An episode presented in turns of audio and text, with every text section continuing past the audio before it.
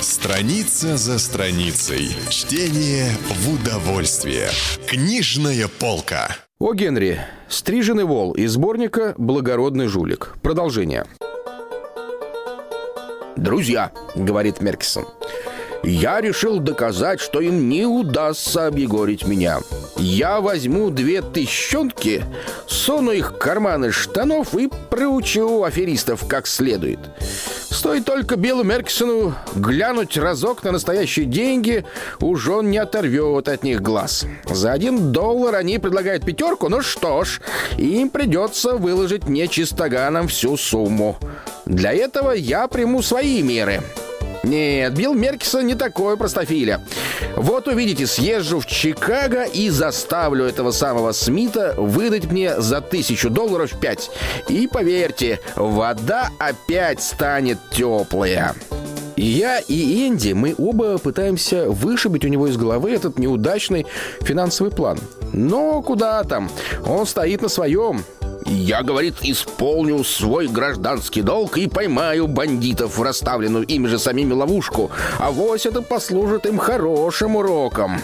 Меркисон уходит, а мы с Энди продолжаем сидеть и молча предаемся размышлениям о том, как плачевно заблуждается человеческий ум. Такие размышления мы погружались не раз. Чуть выдастся у нас свободный часок, мы всегда посвящаем его благочестивым попыткам усовершенствовать свою духовную личность при помощи глубокомысленных мыслей. Мы долго и сосредоточенно молчим. Наконец Энди прерывает молчание. «Джефф», — говорит он, — «признаюсь, я нередко от всего сердца хотел выбить у тебя лучшие зубы, когда ты, бывало, начнешь жевать свою мочалу о совести в бизнесе. Теперь я прихожу к убеждению, что, пожалуй, я был неправ. Как бы то ни было, в нынешнем случае, я с тобою согласен вполне. По-моему, с нашей стороны было бы прямо-таки бессовестно отпустить мистера Меркисона одного, без охраны, для свидания с теми мазуриками. Ведь ему не сдобровать, это ясно. Не думаешь ли ты, что мы обязаны вмешаться и предупредить катастрофу? Я встаю, крепко жму руку Энди Такеру и долго трясу ее. «Энди», — говорю я, — «если мне когда-нибудь и приходила в голову сердитая мысль, будто у тебя недоброе сердце, я беру эту мысль назад. Я вижу, что внутри твоей наружности все же есть зернышко добра и любви. Это делает тебе честь. Меня тоже волнует судьба Меркисона. С нашей стороны, — говорю я, — было бы грешно и постыдно, если бы мы не помешали ему ввязаться в это темное дело. Он решил ехать? Ну что ж, поедем и мы вместе с ним и не дадим этим бандитам одурачить его. Энди вполне разделяет мои опасения, и я с радостью вижу, что он намерен активно вмешаться и положить конец махинациям с подложными долларами. Я не причисляю себя к очень набожным людям, говорю я. Никогда не был ни ханжой, ни фанатиком, но не могу же я безучастно глядеть, как человек, который своей энергией, своим умом, не боясь никакого риска, создал крупное торговое дело, станет жертвой ловких негодяев, угрожающих общественному благу.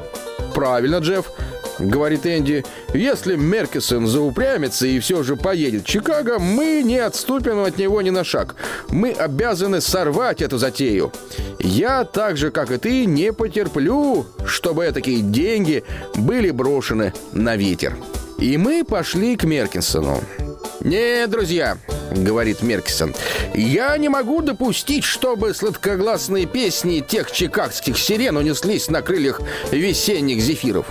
Я либо повытоплю сало из этих блуждающих огоньков, либо прожгу в сковородке дыру. Но, конечно, я буду до смерти рад, если вы поедете со мной.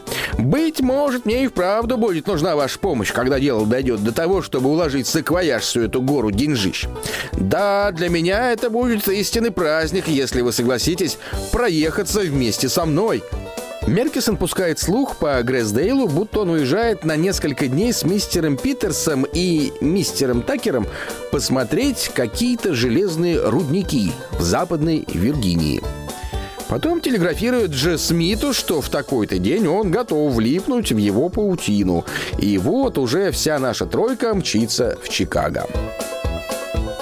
Мы читали рассказ о Генри «Стриженный вол». Продолжение следует.